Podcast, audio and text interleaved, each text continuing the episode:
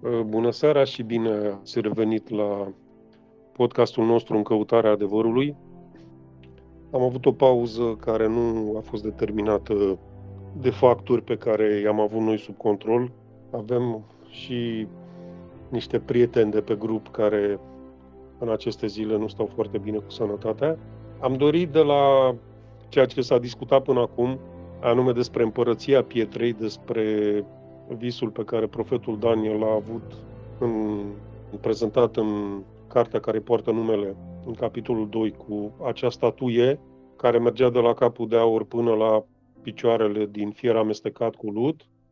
Apoi am făcut paralelă cu cele patru fiare din capitolul 7, care reprezintă de fapt aceleași împărății și am discutat puțin despre capitolul 8 din aceeași carte, unde focalizarea este pe partea intermediară, să spun a statuii, adică pe piept și pe uh, picioare, pe abdomen și pe picioare, unde este vorba de Imperiul Medo-Persan și de Grecia.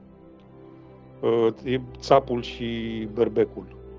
Uh, putem observa în capitolul 8, imediat am să deschid și o Biblie ca să pot uh, să putem urmări.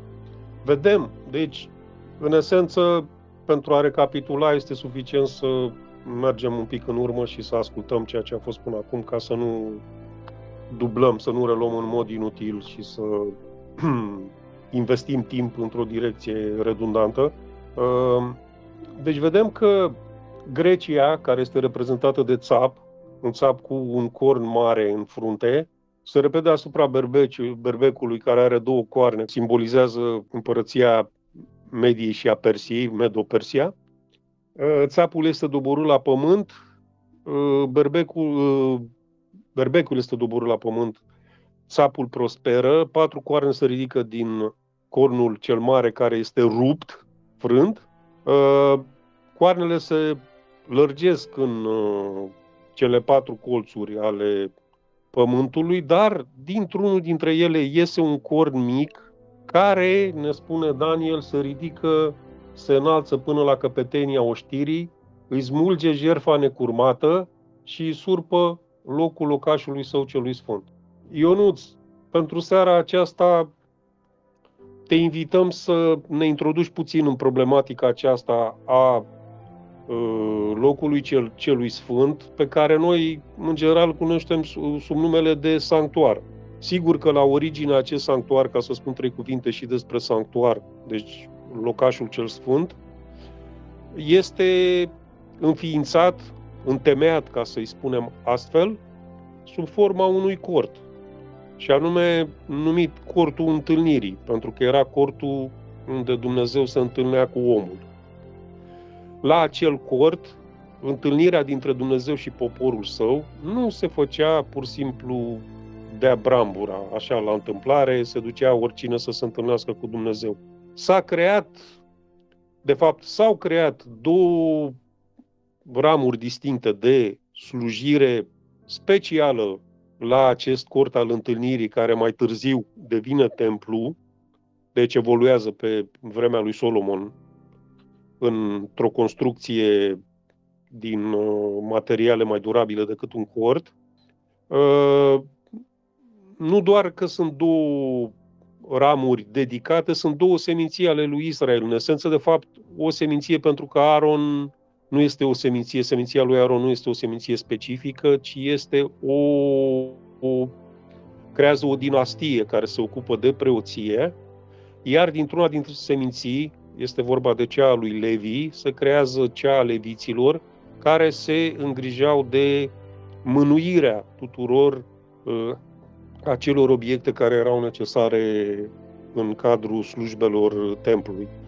Deci locul cel sfânt a fost la început un cort urmat de un templu construit de altfel maestos, vom reveni asupra acestui subiect, dar totul construit după un model care lui Moise i s-a arătat uh, în pustie, deci în peregrinările lor înainte de intrarea în țara promisă, uh, i s-a arătat un model cum să facă acest cort. Noi îl numim acum, când vorbim despre acest sfânt locaș, sigur că ne referim pe de o parte la, putem să facem trimiteri la acest cort, putem să facem trimiteri la cortul, la templul lui Solomon și mai târziu la templul care a fost reconstruit după dărâmarea sub uh, robia babiloniană a templului construit de Solomon. Să zicem, au aceeași semnificație și mai ales pentru perioada creștină. Și vom vedea de ce. Ne referim foarte mult la templul din cer. Jerfa pe crucea Domnului Hristos reprezintă și o cale care s-a deschis într-un mod deosebit spre Dumnezeu. Ce vreau să spun prin asta este următorul lucru. Lumea, când mergea la templu, la un moment dat întâlnea o tăbliță unde zicea neamurile până aici. Nu puteau să intre nici în, măcar în, în curtea care aparținea de templu. Uh, mai departe venea o tăbliță unde nu mai puteau să intre decât uh, bărbații. Mai departe urma o altă cutumă care nu lăsa să intre decât preoții. Mai departe, până în Sfânta Sfintelor, intra doar marele preot o dată pe an. Prin urmare, avem o tipologie care, prin jertfa Domnului Hristos, atunci când perdeaua dinăuntru templului, care separa, separa cele două încăperi, Sfânta și Sfânta Sfintelor, a fost ruptă și de acum noi avem intrare direct la Dumnezeu prin Hristos. Deci, acesta este contextul, să vedem de ce pentru noi este important să înțelegem dacă sanctuarul care, acel model care a fost prezentat lui Moise în cer, mai are vreo semnificație pentru noi în aceste zile și dacă da, care este ea. Deci, Ionuț, ai cuvântul. Îți mulțumesc tare mult, Olimpiu, pentru această introducere.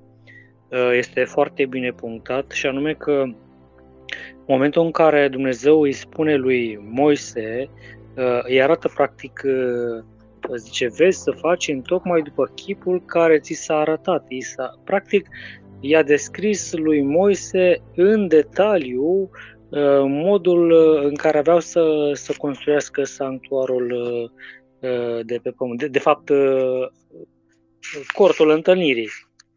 Și um, Moise uh, a ales niște oameni care erau uh, luați, mânați de Duhul Lui Dumnezeu și au construit uh, acest loc al întâlnirii. Uh, practic, uh, dacă ar fi să contextualizăm, bun, asta a fost acum 2-3 mii de ani, ce legătură are cu noi astăzi? Pe păi ea are o foarte mare legătură.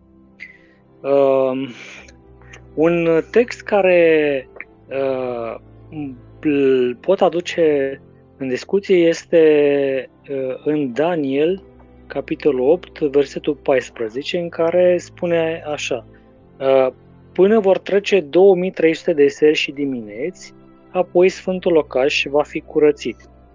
E, uh, și înainte de, de a dezvolta un pic uh, acest verset, ar trebui să, să ne gândim, uh, uite, revin mai aproape de noi, contemporan, undeva la 1840 și ceva, un fermier undeva prin America, William Miller, a cercetat uh, uh, Biblia și în mod special a cercetat uh, cartea Daniel.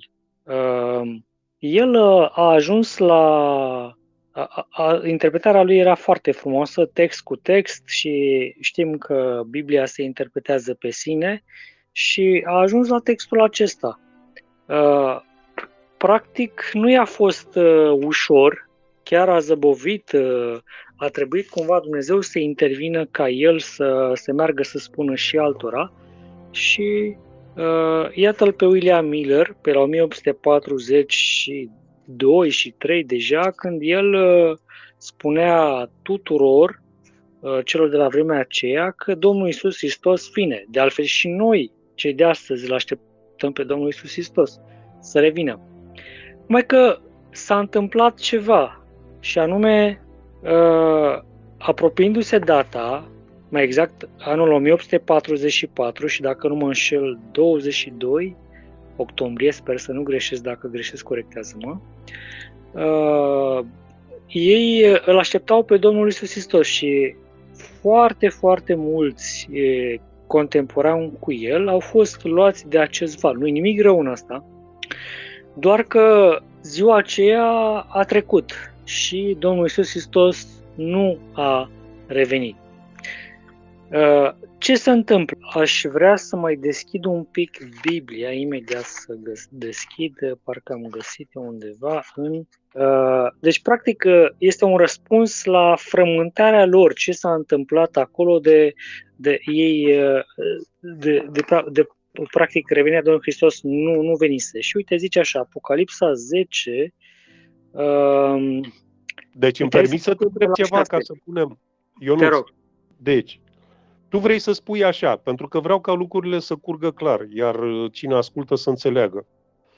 Tu vrei să spui că, în general, William Miller, plecând de la interpretarea textului din capitolul 8 din Daniel cu 2300 de sări și dimineți, dat fiind că spre sfârșitul capitolului, îngerul îi spune lui Daniel că această vedenie este cu privire la niște vremuri viitoare, deci lasă să se înțeleagă că în vremea sfârșitului, William Miller deduce cumva că acesta este timpul revenirii lui Hristos.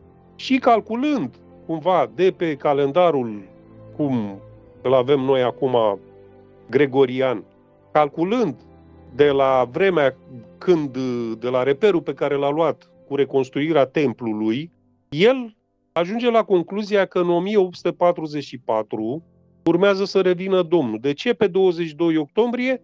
Pentru că atunci era ziua de Yom Kippur, Rosh Hashanah Yom Kippur, de curățare a templului. Și atunci el spune că la 22 octombrie Domnul urma să revină. Acum, între timp, tu urmează să ne spui de ce această predicție, să ne explici cumva de ce această predicție a fost greșită, corect? Da, da, da. Așa. Uite, am găsit în, uh, Dan, în uh, Apocalipsa 10, uh, practic, uh, aș putea, am putea citi de la 6 până la 10, cine dorește, dar cred că o să trec direct la versetul 10. Am luat cărticica din mâna îngerului și am mâncat-o. În gura mea a fost dulce ca mierea, dar după ce am mâncat-o, mi s-au umplut pântecele de amărăciune. Uh, și-ar putea fi bun și textul apoi mi-a zis trebuie să prorocești din nou cu la multe noroade, neamuri, limbi și împărați. Uh, ce ar fi de, de spus aici? Adică cum să interpretăm uh, ce gândeau uh, primii noștri pionieri de pe la 1844? Și eu am rămas surprins să constat că la vremea aceea sanctuarul, uh, uh, nu zice, Sfântul Locaș să fie curățit ei credeau că uh, pământul este cel care trebuie să fie curățit. Foarte mulți creștini de la vremea aceea, uh, restul lumii creștine, credeau că pământul sau o parte din el era sanctuarul sau sfântul locaș. Da? Și prin curățirea aceștia ei înlegeau purificarea pământului prin focul Marii Zilei de apoi. Purificare ce urma să aibă loc la revenirea Domnului Hristos. Dar uh, se pare că uh, ei uh, s-au înșelat. Deci, practic, văzând că întârzie sau nu s-a împlinit predicția lor, uh, au încercat să vadă ceva, unde este problema. Da? Cuvântul Dumnezeu fiind foarte clar și deci cuvântul lui Dumnezeu fiind Bun, hai ca să clar, hai ei, să, hai ei să încercăm să hai să interpretarea să lor a fost greșită. Aici, aici e cheia. Și aici, a, aici vine textul din Apocalipsa 10. Deci, tu ai vrut să spui, tu ne-ai adus textul din Apocalips 10 cu cărticica, vrei să spui prin aceasta că, de fapt, prorocia mai continua și că nu se încheia atunci, că pionierii de care vorbești tu, că acum unii nu înțeleg de ce fel de pionieri este vorba, este vorba de niște întemeitori a acestei mișcări la 1844, și-au dat seama că nu pământul este sanctuarul care urma să fie curățat, pentru că ei, dacă înțeleg bine din ce spui tu, ei credeau că această curățare a sanctuarului echivala cu curățarea pământului, deci sfârșitul uh, zilelor și revenirea lui Christ, Domnului Hristos. Și textul din ceea ce pasajul acesta din Apocalips 10, vrei să ne spui că de fapt arată că istoria urma să continue. Am înțeles bine? Da, da, da, da, da, da, da. Așa. Da, bun. Uh, până aici lucrurile sunt clare, uh, în sensul că, sigur, va rămâne, sunt câteva aspecte care rămân de discutat uh, încă, pentru că noi am trecut direct la curățarea, să zic, unui templu. Tu acum, între, între timp, ne-ai adus în atenție faptul că nu pământul este templul, așa cum vedeau acești întemeitori, să spunem, ai mișcării milerite. Ei asta credeau că pământul este sanctuarul, deci el va trebui cumva curățit. Da? Și merg pe firul acesta, ă, rugându-se și cercetând din nou cuvântul lui Dumnezeu, a venit această lumină din partea lui Dumnezeu și anume că, de fapt, sanctuarul, adevăratul sanctuar, se află în ceruri. Și aici intervine iar un text, zic eu, foarte frumos, care pe mine m-a luminat foarte mult, dacă îmi permiți, Olimpiu, și anume se găsește în uh, cartea Evrei, uh, capitolul 8. Recomand tuturor ascultătorilor uh, și cei care vor auzi acest podcast să, să citească cartea Evrei. Și cu referire la sanctuar, avem capitolul 8 de la 1 la 2 și anume zice așa, punctul cel mai însemnat al acelor spuse este că avem un mare preot care s-a așezat la dreapta scaunului de domnie al măririi în ceruri, ca slujitor al locului preasfânt și al adevăratului cort care a fost ridicat nu de om, ci de Domnul. Și avem aici un text, zic eu, edificator și care răspunde uh, foarte mult uh, problematicii puse în discuție Există uh, un uh, adevărat cort, da? care a fost ridicat de Domnul și nu de om. Și vedem că cel de pe pământ, practic, era o întruchipare. Nu întâmplător Dumnezeu îi spune lui Moise, vei să faci în tocmai după chipul pe care ți-a arătat. Ce înseamnă asta? Păi că există unul în cer.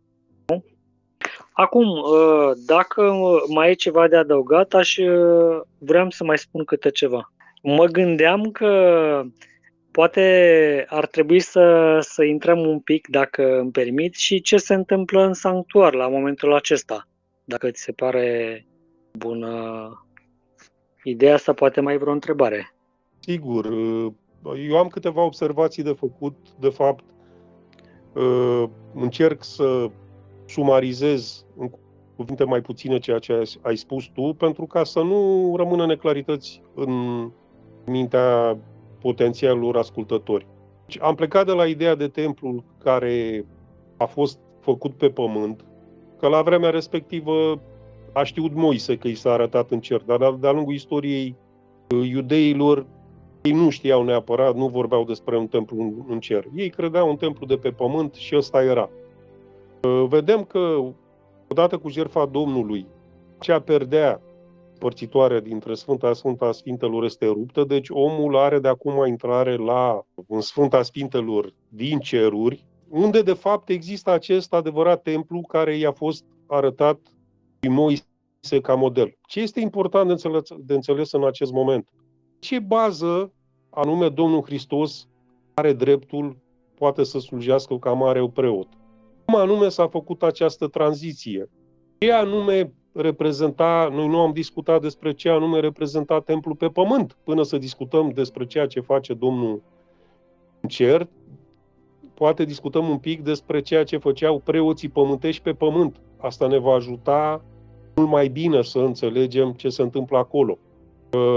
Ca o idee preliminară, să spun pregătitoare pentru ceea ce urmează să discutăm, putem spune așa, că Domnul intră în templul ceresc într-o dublă ipostază, și în aceea de miel de jerfă și în aceea de mare preot. Este un paradox, dar în acest moment sunt destui care nu au habar spre ceea ce se întâmpla, care era rolul sanctuarului pământesc.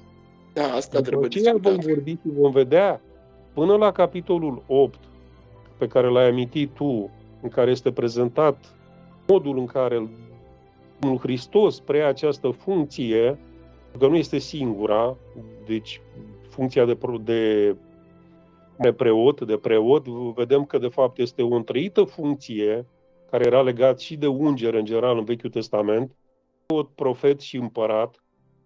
Să vedem pe ce bază el obține această, să spunem, calificare. Și Pavel argumentează, explică în aceeași epistolă de ce Domnul Hristos are acest drept și cum și Avram, în acel personaj despre care nu știm foarte multe, Melchisedec, fi plătit zecime Domnului Hristos, care era totuși din spiță, pentru că Pavel are de surmontat, ca să zic așa, în, pentru trei care erau destul de habodici, surmonteze acest obstacol să explice cum cineva din seminția lui Iuda avea dreptul la o slujbă aronică. Lucrurile astea nu erau puțin lucru pentru evrei. Această epistolă, așa cum îi spune și numele, este scrisă evreilor și este scrisă într-un limbaj foarte sanctuarologic. Deci, 5 minute că timpul se apropie de încheiere, spune-ne ceva, câte ceva despre ceea ce se întâmpla în sanctuarul pământesc, unde este o combinație de acte, să spun, fizice, adică anumite sacrificii care se făceau de animale, și o simbolistică a lor.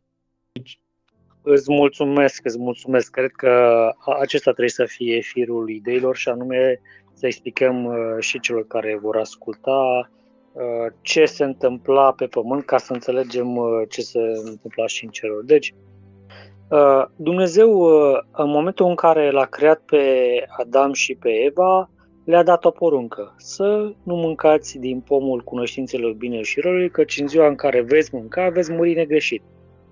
Știm alegerea lor nefericită care au făcut-o și anume că au mâncat și uh, când Dumnezeu a zis că veți muri, practic, uh, ei trebuiau să, să moară, dar a murit un animal de jertfă pentru ei. Ce făceau oamenii? Tre- uh, trecem un pic rapid de perioada Adam și Eva și ajungem la, la sanctuar în care Dumnezeu deja spusese ce trebuie să aibă loc. Și anume, uh, exista un uh, mare preot, la sanctuar veneau uh, toți cei care considerau și credeau că au păcate, că sunt și, probabil că sunt și din aceia care nu veneau și erau nimiciți de Dumnezeu. Da? Deci poate că erau și din aceia care se încumetau. Deci, duceau un miel de parte bărbătească, fără cusur, trebuia să fie de un an, care îl reprezenta pe Domnul Isus Hristos. Mai înainte de toate, înainte să-l aducă, ei trebuiau să se împrietenească cu acest animal. Nu îl aduceai pur și simplu. Ei trebuiau să vină să-și pună mâna pe capul animalului, să-l junghie la templu. Da? Deci trebuia să, să-i coste și pe ei ceva. Ce să-i coste? Păi să-i coste faptul că durerea, pierderea cuiva, da? Ei, acest animal este o întruchipare a viitoarei jerfe a Domnului Isus Hristos. Deci toți cei care îl uh, aduceau ca jertfă un miel de parte bărbătească, practic uh, simboliza că Domnul Iisus Hristos urma să ierte de păcate. Pot să intermin? Sau... Terminat, Ionuț? Ziți? Mi-a plăcut foarte mult ce a spus.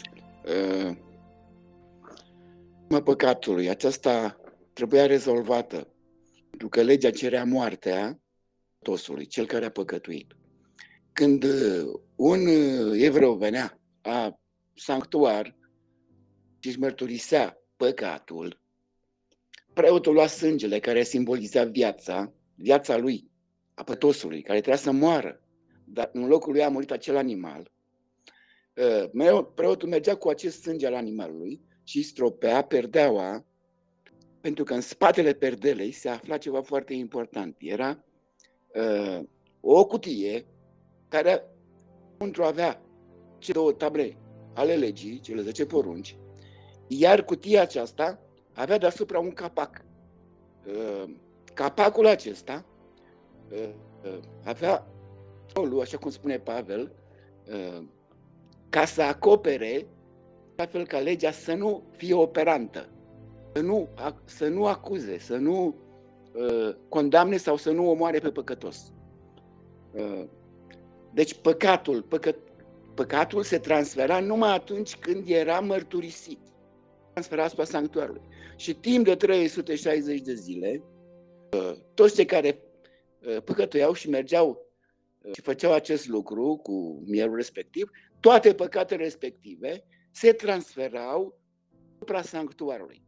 O dată pe an, păcatele trebuiau transferate asupra autorului drept, adică a lui satana. Aceasta este ideea uh, care am vrut să punctez.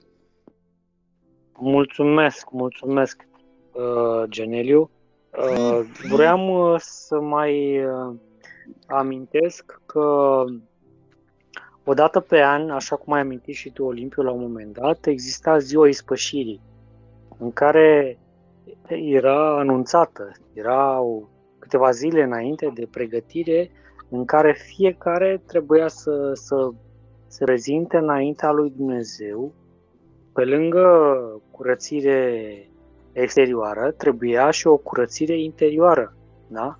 Gândurile, faptele, toate să fie în armonie cu Dumnezeu și aveau loc uh, o ceremonie deosebită acolo în care exista prezența lui Dumnezeu acolo, da? Și așa cum s-a amintit, uh, păcatele erau transferate asupra lui uh, țapului Azazel, da? în speță satana. Trebuie să reținem două lucruri. Unu, să scapi de păcat nu trebuia decât să îl mărturisești. Păcatul era transferat asupra uh, animalului, în sângele care mergea și stropea uh, înaintea chivotului, aducând satisfacție legii călcate, că uite, a murit cineva în locul acestui om care și-a mărturisit păcatul, uh, acest animal și legea nu-l mai condamna. Băcatele se acumulau acolo asupra sanctuarului timp de un an. Dar ca să la fiecare an, la sfârșitul anului, sanctuarul trebuie să fie curățat. Este și ideea din Daniel. Sanctuarul va fi curățat.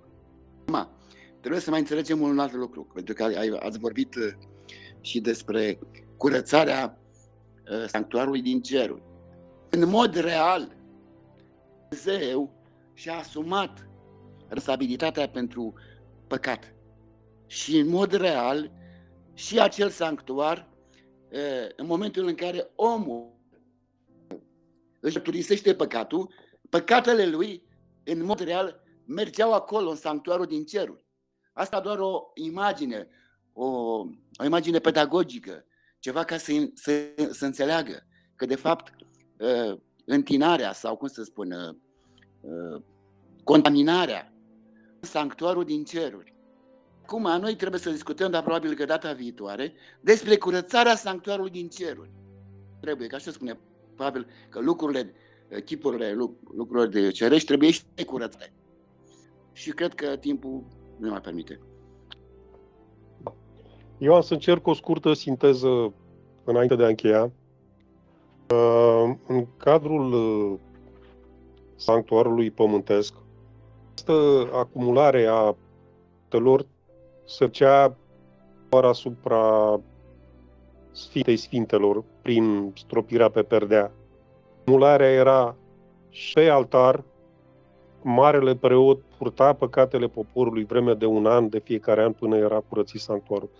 Acest Roș Hașana și Yom Kippur, de fapt, este exact acest ritual, pentru că au zilele acelea de cercetare care trebuia să cerceteze înainte de curățarea sanctuarului, pentru nu cumva să rămână pedepsa asupra lui. Templu, simbolul curățirii nu era neapărat numai mielul, mielul era standardul pentru că oamenii mai săraci puteau să aducă și altceva, de exemplu două turturele, cum au adus părinții Domnului când a fost curățirea și uh, tăierea împrejur.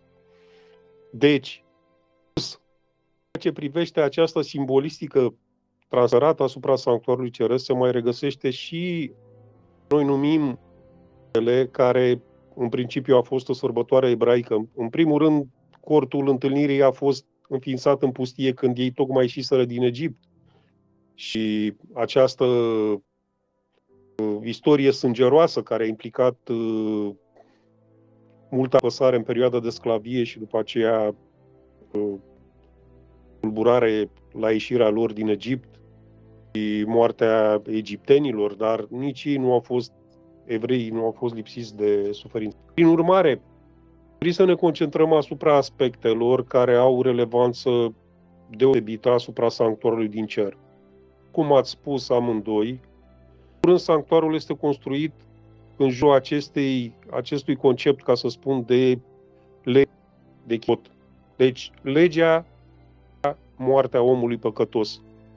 Pentru ca omul păcat să, o păcătos să trăiască, voi care de, de fiecare dată când și au un păcat cu voia să aducă o jerfă, în esență un miel.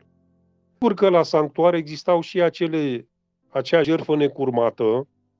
Textul din Daniel pare că se referă mai mult la acest necurmat, la acest miel care se aducea dimineața și, și seara, dar sigur că noi trebuia să luăm în calcul și jerfele pentru păcat. Este important să înțelegem că ele săvârșite cu știință, cu voia, nu aveau iertare, nu exista jertfă pentru așa ceva. Se reia și în Vechiul Testament. Uh, vorbește Pavel despre acest lucru. Da, spune că fără vărsare de sânge nu există da. iertare. Practic, e o întreg... ca cu ridicarea de mână, ceva de gen, adică fățiș, voit păcatul făcut cu voia nu are iertare în Vechiul Testament. Și cumva nici în Noul. Bun, vom reveni asupra acestui subiect. Deci, Corect. Da. În jurul acestei legi creează un ceremonial cu sacrificiile pentru păcat, cu sacrificiile de dimineață și seara, cu acea curățire a sanctuarului care se făcea o dată pe an. Vom insista pe aceasta în motivul că se pare că acea curățire a sanctuarului din Daniel, așa cum am spus, pare avea de face cu ea, cu jertfa, pentru că era jer- numită jertfa necurmată sau necurmatul. Vom insista de asemenea la un moment dat și pe partea aceasta de jertfa mielului pascal, că îl reprezintă într-un mod absolut evident pe Domnul Hristos. Îmi permiți un, un gând olimpiu de, de final. Uh, înainte, practic, astăzi, marea majoritate, poate că mai sunt unii, habar n-am prin lumea asta, care mai aduc animale ca jertfă, uh, dar cel puțin în creștinism, de, de la uh, moartea Domnului Hristos, în momentul în care El s-a adus ca jertfă pentru noi, practic în, uh, s-a întâmplat ceva la sanctuar și anume uh, perdeaua s-a rupt de sus până jos, da? semnificând practic sfârșitul uh, tuturor jertfelor. Astăzi, e gândul cu care voi încheia, uh, care sunt jertfele care le aducem noi. Deci, practic, ne îndeamnă cuvântul Dumnezeu, spune așa, Ioan, dacă ne mărturisim păcatele, el e credincios și drept ca să ne ierte și să ne curățească de orice păcat. Sângele lui practic face curățire astăzi pentru păcatele noastre și pentru aceasta eu personal l-aș invita pe cei care ne ascultă să, să revină și data viitoare în acest periplu care mi se pare foarte interesant și foarte actual în zilele noastre, subiectul sanctuarului. Da, mulțumim mult uh, pentru prezentare, pentru efortul pe care l-ai depus. Uh, eu am amintit de două ori în seara aceasta despre perdeaua care s-a rupt. Nu doar, sau nu doar că semnifica încheierea jerfelor pământești, ci însemna și o deschidere către sanctuarul din cer prin zile Domnului. Pentru că ne apropiem de sărbătoarea Paștelui acum, sigur că vom ajunge să discutăm oarecum, să punem în discuție în ce ură Paștele este o sărbătoare creștină, pentru că ea în creștinism se sărbătorește Paștele. relații, ce argumentație putem găsi pe baza Sfintelor Scripturi că aceasta ar fi sau nu o sărbătoare creștină. De asemenea, a menționat întreagăt și uh, temeiurile pe baza cărora Domnul Hristos ar fi avut dreptul la o preoție aronică, anume plinească slujbă în cer. Dar pentru sinteză, în trei cuvinte, spun următoarele. Actuarul pământesc, când păcătuia, deci este vorba de păcatele făcute din neștiință, probabil pe care la un moment dat le conștientiza, aducă o jertfă de sânge prin care legea lui Dumnezeu să nu moare. Această jertfă era adusă prin intermediul unor preoți. La templu exista elită din seminția lui Levi, care manipula toate acele ustensile, nu avea voie nimeni altcineva să le atingă.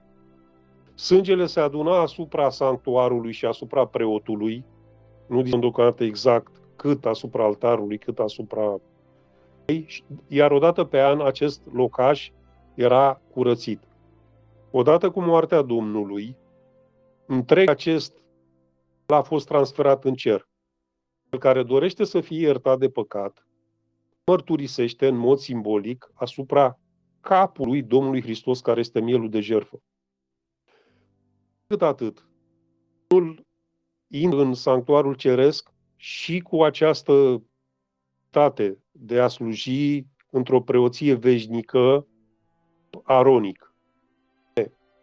Care turisirea prin sângele său ne este oferită de el.